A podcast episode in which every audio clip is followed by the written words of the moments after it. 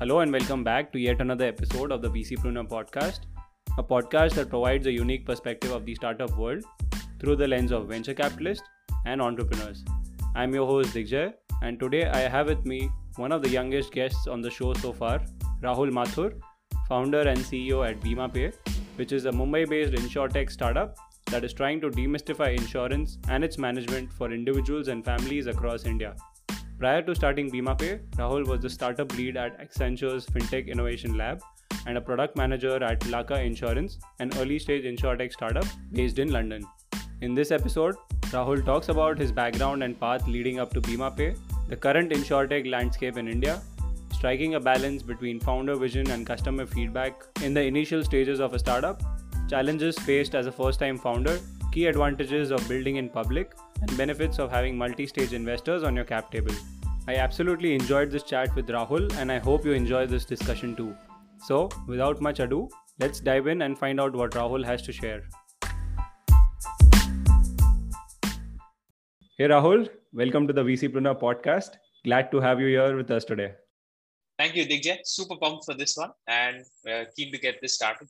Awesome. So, you know, for for those who don't know you yet, uh, maybe we can start with a brief intro about yourself and how you came about, you know, starting BimaPe. Sure. So, unlike most fintech founders, I'm quite young. I'm 23. I studied abroad in the UK. You know, went there in 2015, graduated in 2019 with a degree in statistics uh, worked for about a year and five months. And it was in the point when I came back to India in the middle of the pandemic that I began quote unquote problem hunting. And one of the problems I realized was since I've been managing my family finances for the last five years, almost every aspect of it has been digitized really well right now, whether it's the payments, the credit card, the core banking to some extent, stock market and mutual funds, of course but the only aspect of our family's financial life, which was still fundamentally broken, still paper led, still very opaque, was insurance. And that's really where BimaPe started out, right? And you know, I can talk you through about how I juggled my day job and ran a couple of customer discovery calls, but very stereotypical like entrepreneurship journey, right? You bumped into a into a problem which you had faced yourself you know struck you like a light bulb. You said okay before i make the plunge let me go out there let me talk to people.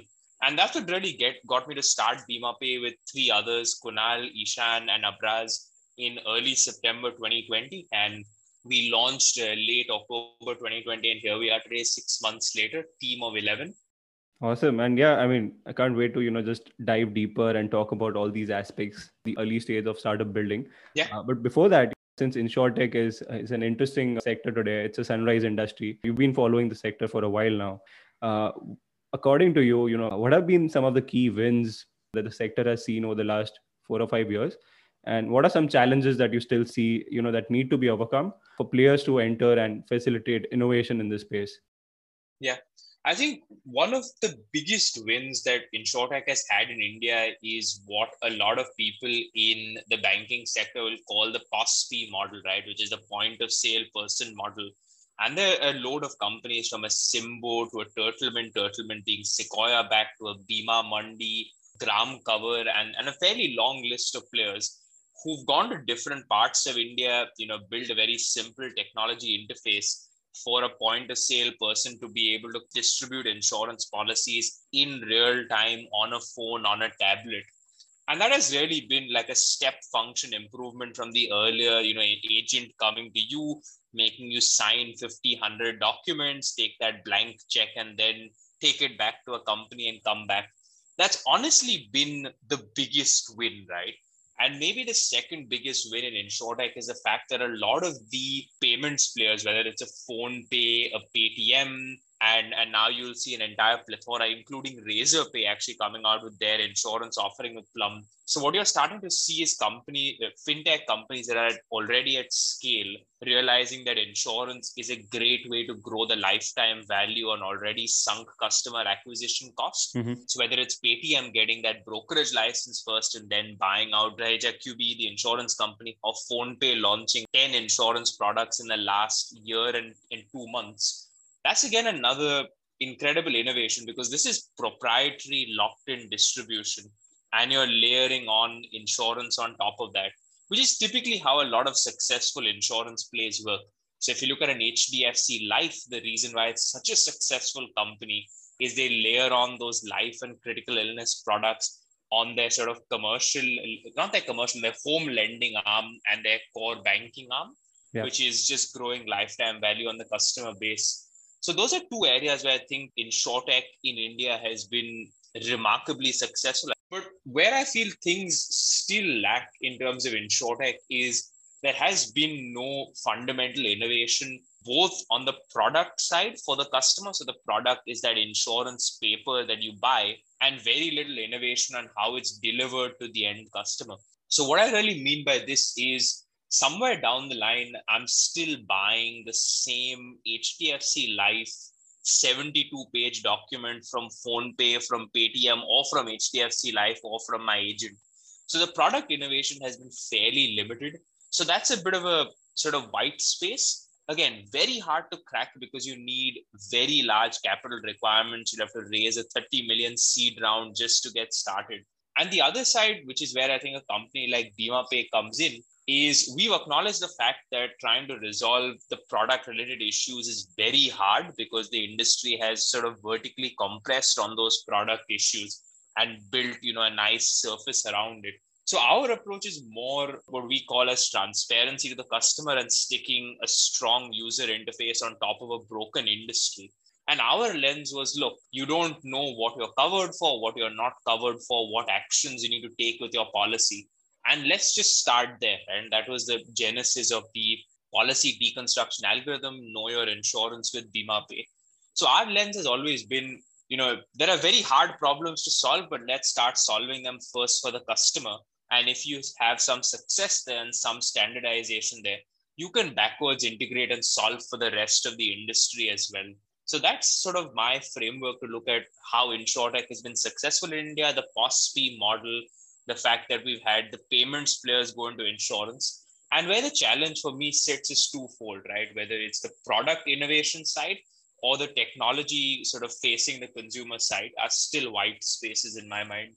Got it. I think that provides a very good context, you know, before we dive into and know more about BimaPe because it's still early days and people still don't understand insurance as a product, you know, leave aside understanding it as a sector.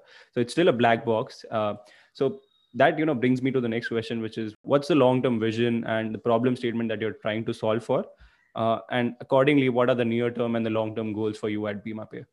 And I think the, the good way to answer this is tell you about where BimaPe is today, what we're solving for, and then how that takes us to solving sort of the bigger picture. So, what we want to do at BimaPe right now is fundamentally answer three key questions, right? Which is what insurance does my family have today? What am I covered for? What am I not covered for? And if I'm not adequately covered, what actions should I take right now? So, what this allows us to do is give you a consolidated view of your family's insurance position, just like how a Zerodha IND money gives that to you for your stocks and mutual funds. But since we've already run models on your policy document, which you will never read, we actually understand your policy on a fairly granular basis. And we also in the future, so last week we integrated DigiLocker. In a couple of months down the line, we're going to integrate Account Aggregator, which is the banking data API feed and we'll also do it maybe a year from today on the health stack side. So with the information about you, the information about your insurance policies, we can kind of triage where Digjay is doing well, where he isn't doing well, where his family needs to top up on the cover. So when you think about insurance, right, there are two primary points that come up, which is the purchase and the claim. What we want to do on the claim side is since we already have information about Digjay, and we have information about your insurance policy, we want to streamline something called the first notification of loss. So today, what happens when Digjay needs to make a claim is he needs to pick up a phone, fill in a massive form, and does all of this when he is either at the hospital or worse still, right? His mom or his dad are at the hospital with him and they have no idea how to fill up the damn form. In many cases, they don't even know what insurance Digjay has. So our thinking there on the claims front is can we literally make it a multiplayer insurance product? So you can think of Wallet by BimaPe as a consumer software like a WhatsApp. And all your mom, dad, your spouse, your sibling needs to do is come there, press a button, say there's an emergency, two or three super quick questions to triage who is in the emergency, what kind of a scenario it is, and we pre-populate the claim form since we already have your data. So that's on the claims front, right? One click claim switch versus today's broken first notification of loss process. On the purchase side, right? A lot of people in India have started today subscribing to mutual funds, exchange traded funds if you think about the job to be done with stock market investing is you want to see a bit of upside secure yourself for the future right you don't really care what your asset allocation is as long as it meets the goal and maybe some sustainability goal. If you think about the job to be done in insurance go out there and talk to people who don't even understand insurance.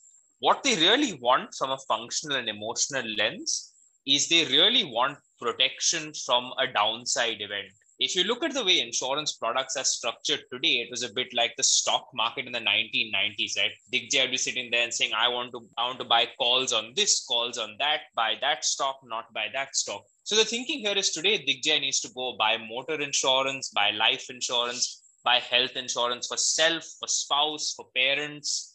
Then Digvay has corporate health insurance, corporate health insurance for parents. It's a mess, right? So our thinking is can we can we deliver the same magic that the SIP brought for the sort of stock market and mutual fund industry into the insurance industry? So on the purchase side, we really want to deliver that SIP for insurance, which is a single monthly or quarterly payment for all of your family's insurance needs. But the only way we can do that, and this is why we think of it as a bit of a sort of decision tree, right? We need to first answer who you are, what insurance do you have today, where the gap is and using that information be able to help you on the purchase front and using that information itself be able to help you on the claims front. Got it. I think that unpacks the life cycle of you know any insurance consumer pretty well. You know as you mentioned there are clear pain points and uh, you have a very clear path at least in mind to uh, approach and tackle that.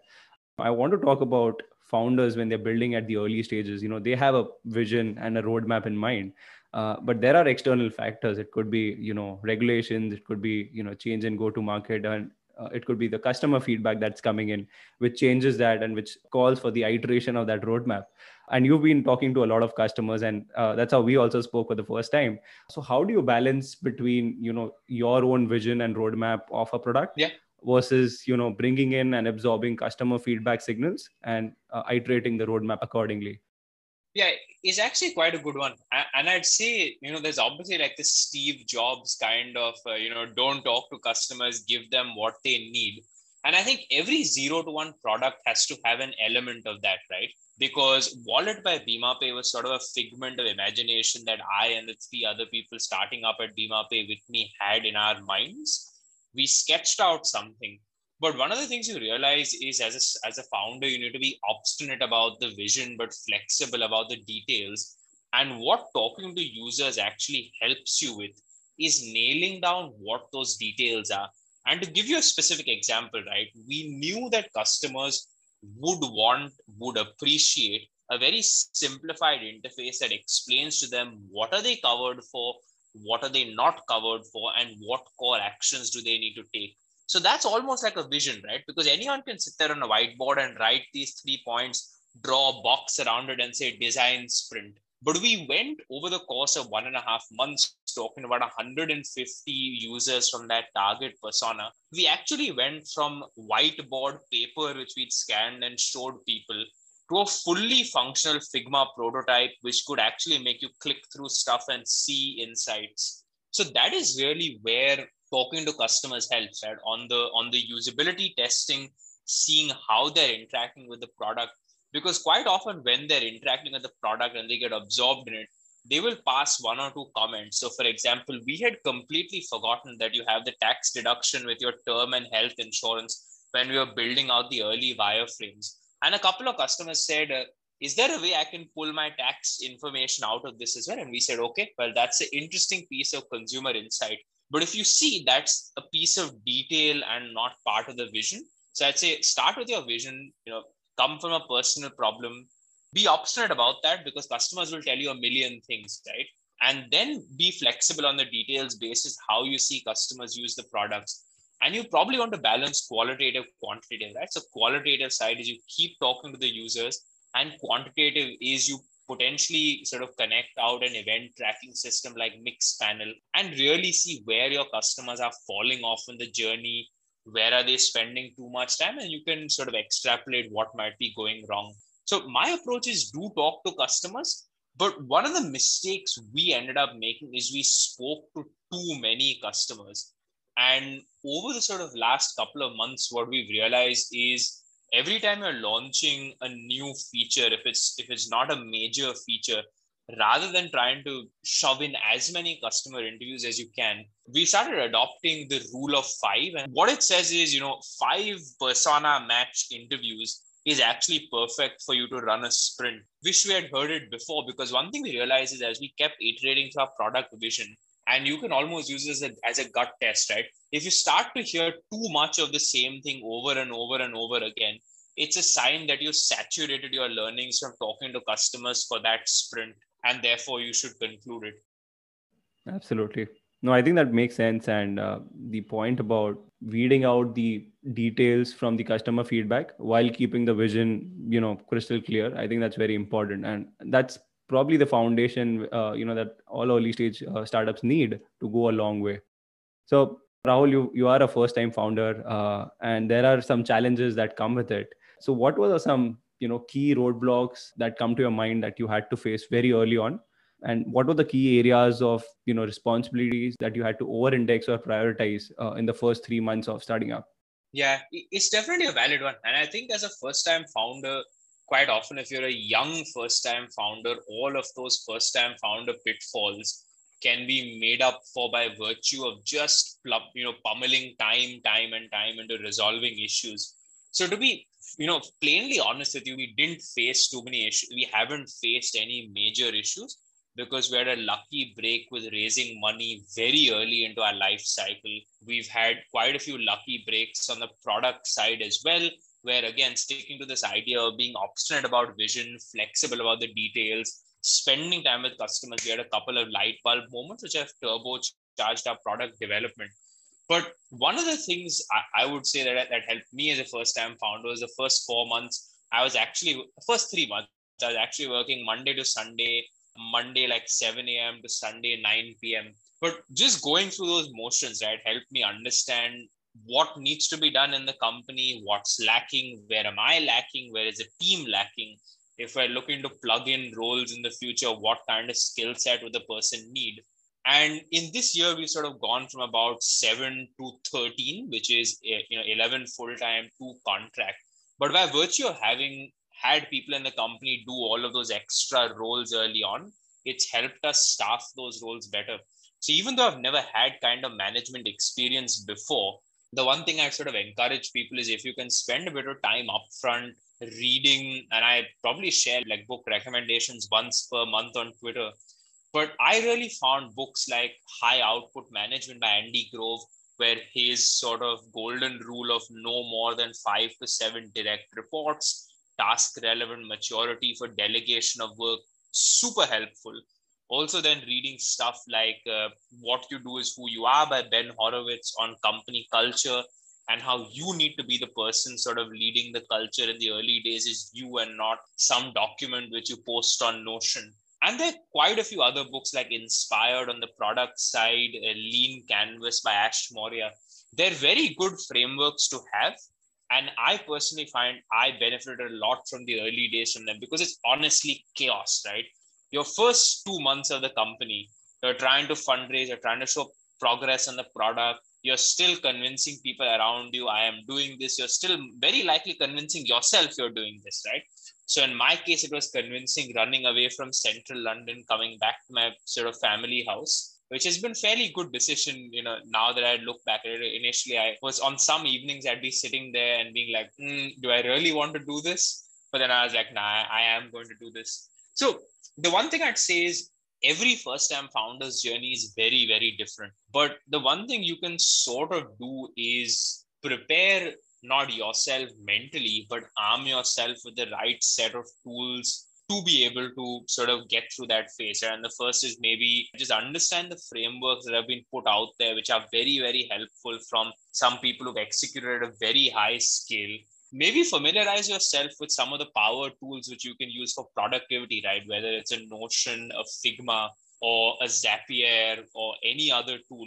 Just get comfortable with those because that'll actually let you leverage yourself up two or three X in designing flows and writing down documents, sharing it with investors. But I, I would not prescribe like any advice. I'd say we've had it very easy on us, and it's starting to get hard now as we go from a pre-seed company to a seed stage company with set revenue milestones, set expectations, senior hires coming in.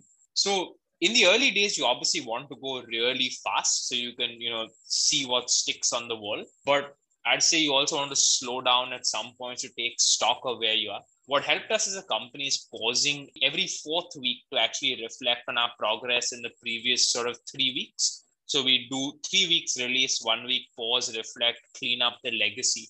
And that's what sort of let us create some very strong internal processes, right? Whether it's, you know, a cross-functional handover from product and design to engineering with a feedback loop, or whether it's figuring out a good QA process with engineering that's all come about because we took the time to reflect despite shipping like crazy people no definitely helpful. And you know the point that you mentioned early on uh, you have those seeds of doubt when you're starting up. You have to convince yourself. Uh, at the same time you know the early team it needs to be fairly confident about the founder you know because you're driving the culture you're driving the uh, momentum you know for the early players. And what a lot of investors or you know anyone who's early in the journey is looking for is the learning curve that a founder has to go through. If that learning curve is good in the early three months to six months i think it sets a strong foundation uh, you know for you to have a fairly higher probability of success. You know it, it could come from reading books. It would come to come by talking to early stage founders talking to people in the space that you are trying to innovate or build a product in. So i think those are fairly you know valid points. Uh, you also mentioned one thing about chaos, and you know I want to come to that. And just before that, uh, so that people know, you've been writing, sharing your experiences on Twitter, LinkedIn, Medium. I've benefited a lot just reading through that, uh, and I'll encourage everyone who's listening to this to you know go and read uh, Rahul's post. Uh, one of the topics that you touched upon recently is the concept of organized chaos. So if we can you know dive deeper into that tell us about your framework of navigating that chaos at the early stages. And what do you mean exactly when you say organized chaos? It's quite a good one right? So the way i want you to kind of visualize this is think of a duck which is in a pond if you look at the duck from outside and this is how an investor the general public the journalist looks at the company from outside is very elegant right? The duck is really gliding along the water. All seems well. But if you were a scuba diver, and I don't know why you would scuba dive in the pond, first of all, but if you did that, what you'd really see is the ducks uh, sort of flippers are going all over the place just to stay afloat, right? And that is actually the reality of how a company operates until even a series B, right? Because you're typically taking a zero to one product, you find a set of users where things are working, and then investors come and pour jet fuel, your company grows, your user base grows, your problems also grow and even at the sort of early stages right i'd say when you're starting up unless you're already a very pedigreed op- operating team that's worked together for 10 to 15 years or maybe even 3 to 4 years at a very high level you would not really know very well how to run a customer call how to record stuff how to do a handover properly because you're working with new people or maybe you're working with a college friend whom you haven't met for like 4 years. So there are a lot of things that could go wrong right and that's a period of chaos right? But if you remember Digvijay, we went over that that reflection bit that pausing every every fourth week or so. And if you stick with that and maybe do it pausing every end of the week in the early days what you'll very quickly figure out is recurrent themes where chaos is taking place. Now chaos is of two kinds right? There's recurrent and one time chaos. Your job to go from chaos to organized chaos is you get rid of that recurrent chaos, right? And recurrent chaos comes in a QA process when you're deploying something to a server, when you talk to a customer, forget to record what they need, when a customer asks a query and you don't have an ops process to follow up with them. And I can give 10 to 15 more examples, right? So your job as a founder is to find out where there's that recurrent chaos and put together a very streamlined, and I use streamline very carefully, process that will address the recurrent chaos. So all the chaos that's left in the company is that the fact that you have organized somewhere and then the one-time chaos.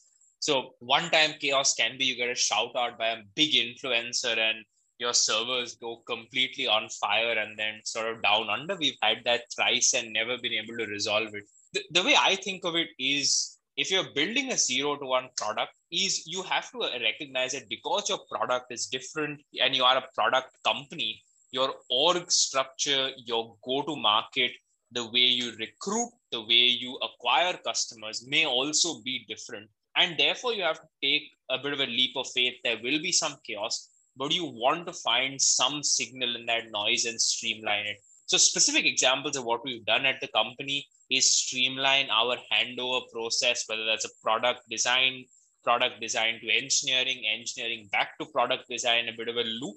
We've also streamlined our server side deployment so the servers no longer crash when we're uploading you know very large volumes of machine learning code to the cloud. So we've also kind of streamlined an internal process because we're sort of labeling a lot of training data. We have operations support and we've streamlined the interaction between our product product owner and the operations support as well. So three specific examples but these were actually the cause of 90% of all of our errors in the company. And that's dropped out completely right? So we actually operate like a well-oiled machine now. And while you go through all of this right you also start documenting all of your workflows document your thinking. And that comes back to really help you when you onboard your new hires so that's something that helped us as well. And I encourage you as you go from that chaos to organized chaos, streamlining processes, document them. And you'll find in 90% of the time is the founder and the co-founders who have to sit on a Sunday afternoon and do this. But I'd rather make that investment because today I finally have my son, my entire Sunday back to me. And onboarding a new hire is just giving them a 20 minute read time document before we jump onto a call. I think valid points. You know, having those processes streamlined and uh, written down helps in bringing that consistency in terms of you know what's working, what's not working, and not bringing that recurrent chaos as you mentioned. Rahul, I want to switch gears here and talk about uh, you know something that a lot of founders are actively doing, which is putting themselves out there, sharing their processes, learnings, failures on on social media and just with their customer base. And it helps in two ways, right? One from the startup's perspective, definitely helps in bringing in early adopters even before the launch, uh, and saves a lot of marketing dollars early on. Uh, and second, from the customer standpoint, you know, they're able to know the founder, the persona behind the brand or the product they're planning to use, which is an important aspect today for customers to make their buying decision. I'm sure there are many more benefits to building in public. And I want to get your take on it as to what is your interpretation of building in public and what are the benefits that you see coming out of you know this approach yeah it's actually quite a nice point. And to be honest with you, building in public is just literally what you know founders like Dharmesh Shah from HubSpot were doing, but now taking it from content, uh, sort of SEO optimized blogs to Twitter threads and LinkedIn posts, right? It's just that when HubSpot and Dharmesh started up, you didn't have these these agglomerations of the early adopter and innovator. So these guys had to go down the content route, right? it's the same idea here, right? If you think about what the team at HubSpot did in the early days, was actually beat everyone out by writing really high value content on the web, funnel SEO, funnel traffic to it. And it's the same idea with building in public today, right? You know that tons of people on Twitter and LinkedIn. You know that when you get those one or two good retweets, or if you're consistent on certain platforms like LinkedIn, you can build a very large sort of base of engaged audience but it also kind of boils down and i say building in public is the direct to consumer or direct to startup equivalent of the hubspot style blog read approach. Because hubspot was selling to scale enterprise large enterprise enterprise clients. Whereas if you look at what BimaPe and a couple of other companies doing these sort of build in public approaches your buyer is actually either an individual or a startup founder or startup executive, which is pretty much an individual. So you're going to where your target buyer persona is, which is exactly what any piece of startup literature would say, right? You have the concept of a product channel fit. and you have a rough idea of what kind of channel your sort of customers are sitting on so you just mold a product which is your content towards that and then get them into your product. So for me like the short statement i put out there is that build in public is almost like the good old seo it's just that you do not want to do seo in a mature industry like insurance because i cannot put a team of 17 content writers like digit Acko and hdfc life. And I do not want to do SEM because I cannot afford the, the sort of burn which they sustain on this. So build in public is a nice way, A, to sort of acquire, like you mentioned, that early adopter or that innovator, but it also kind of lets you unlock differentiated distribution, right? Because these are people whom you have acquired, whom you're engaging with. They'd likely be more willing to talk to their friends about your product than a paid acquisition. And the final bit that I would say is it does not work for every company and should not be something every company does. So think about where your buyer sits. If your buyer sits and the buyer with the budget to make an instant purchase sits on social media like a Twitter, like a LinkedIn, maybe even an Instagram, right? Get on there and start posting some stuff. That's my like three cents on on build in public. No, definitely helpful. And you know, the next thing that I want to discuss is fundraising. And raising funds at a pre-product stage is rare. Usually, second-time founders are able to achieve this normally, especially in India, where we are still, you know, maturing as an ecosystem. Uh, and the investors need to have a very strong conviction around the idea and more importantly the trust on the founder to execute that idea. Yeah. So you know what according to you were the key drivers that allowed you to raise those funds at a pre-product stage? And what do you think you got right to be able to you know go through that hurdle and get those funds? Yeah so I think the, I mean, I've also mentioned this in a post quite a while back where I spoke about luck in fundraising. Our lead investor actually came to us completely by accident. So I know they were tracking us because they were signed up to my newsletter, etc., etc. But we got a bit lucky getting into them. One of their associates met our target persona, so I hounded the associate. Said, "Please do a UX call with us." Associate liked the idea, took it to a partner. Partner liked it. Partner took it to IC. IC sort of gave us our first check on a blank company back then. But one of the things that I would say is we were not like idea stage, right? We already had a functional prototype. There were four of us, two engineers, designer, myself. We were making a fair bit of progress, you know, getting ready to start writing code and stuff. And one thing I think which, which was right for us, not something we got right, was market timing fit. Right, insurance is still very very hot. Everyone's mother and father is trying to do something in insurance uh, the other thing that probably stood out was the fact that I had invested a lot of time two years prior to that writing about InsurTech. So when the venture investors came across me, yes, I was first time founder, but I had already had an informal conversation with them in some cases many months prior about my views on InsurTech in India. And a lot of those investors didn't convert, but at least the investors who converted were aware of the fact that I'd written a newsletter on InsurTech. I was looking at the Indian space and sometimes like establishing a bit of, for lack of words in the SEO sense, domain authority does help a bit because you do come across the investors as someone who's thought about the space, researched about the space, and sort of therefore has identified an opportunity. So you come in at it with like the expert lens, with customer lens, which often you know compels investors. And also depends on your ask right? We had not come in asking for $3 million uh, seed infusion uh, probably one sixth or even one fifth of that.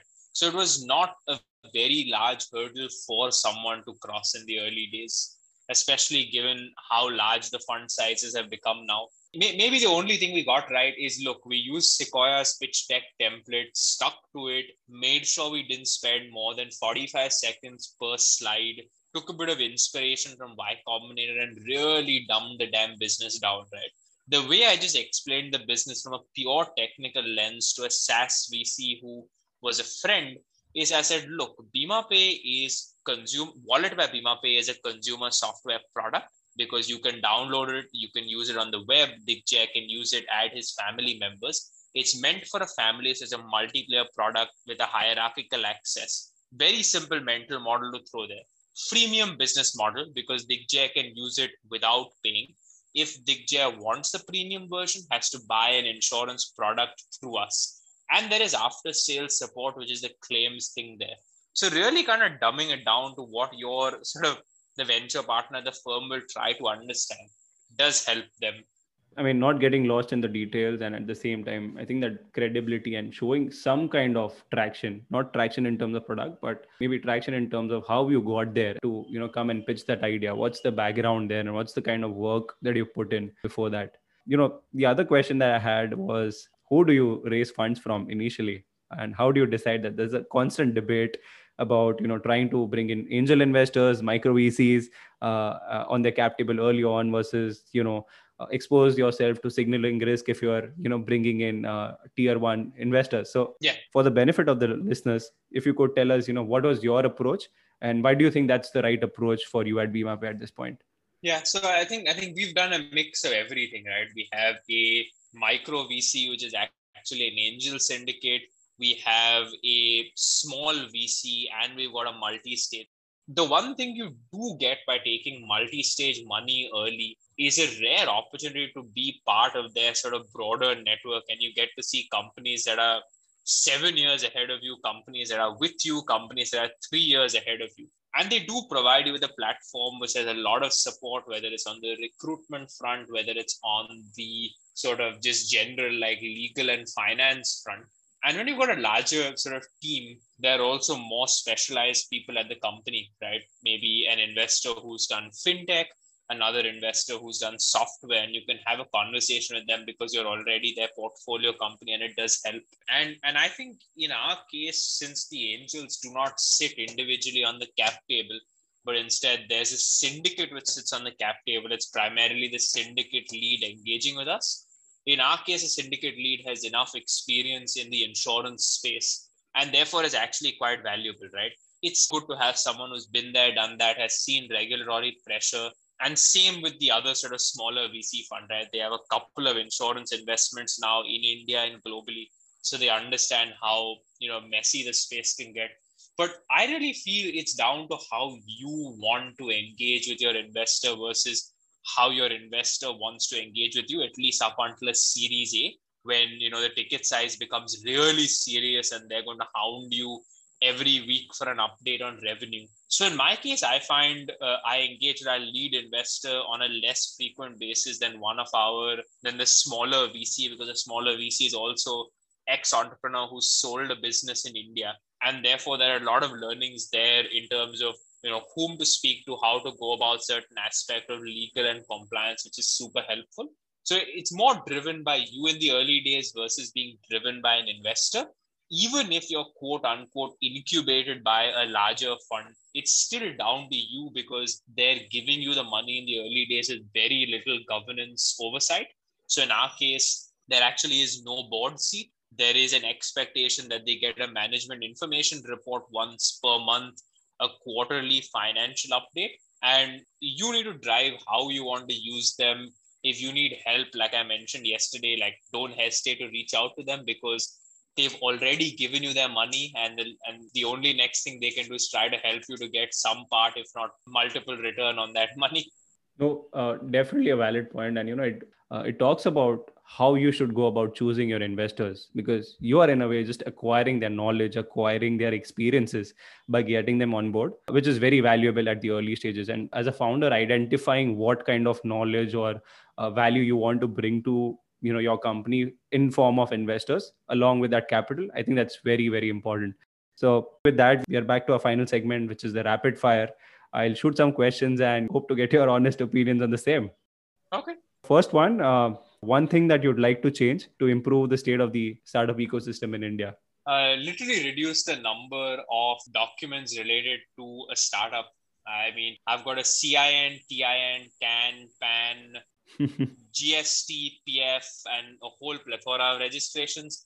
Can you just give me a unique enterprise identifier? Just an Aadhaar for a company would solve all of my issues that's all I'd ever ask for because it, it, it it's, it's a soul draining exercise doing all of that uh, paperwork for different pieces of company identification. Agreed. Agreed. If you had to give a TED talk, what topic would you choose and why? the one topic I choose is uh, is is learning how to accept advice or accept feedback from people. And the reason why I say this is that lots of people giving gyan, many of whom don't have context. And when you are someone who's really looking for help, you will catch on to any strand of wisdom that comes your way. But you probably want to recognize that when taking advice or accepting feedback, yes, you have to sort of appreciate it, but B, it's down to you whether to accept or to discard it and more importantly if you are accepting it you have to understand and appreciate the context in which the person who's giving you the advice had learned the lesson last question uh, vcs and founders from the ecosystem that you admire and look up to well, this is an interesting one. Uh, I think on the founder side, definitely Kunal Bahl from Snapdeal, Rohit Bansal as well. I think those guys have been through hell and high waters and finally come out like successful as a profitable company and if you look at their portfolio as well, right, absolute cracker with what those guys have been doing with at, at Titan. Uh, on the VC front, this is a very tricky one, but I actually think in terms of one of the VCs that actually executed incredibly well uh, initially as an operator, now as a VC is probably Harsha from Lightspeed. So first sort of product hire at Ola, seen that company kind of grow up and finally, like a cross between VC founder is a razor Razorpay sort of uh, founders as well, right? So Shashank and Harshil, I think they've built an incredible company, right? Started out in payments, layering lending with razor Razorpay Capital, uh, you know, layering the payroll, the admin bits with Opfin, banking with uh, Razorpay X. It's a fantastic business, right? Probably the only one which I'd sink any money I make into an IPO uh, investment Awesome, awesome, uh, Rahul. This has been incredible, and you know we could have gone on and on, uh, but just in the interest of time, we'll pause and maybe leave uh, you know some questions for the next time when we have you on the show. For sure. Thank you so much Thank for you. doing this, and uh, it was an absolute pleasure to have you on the show. Likewise, likewise, Digjay. Thank you.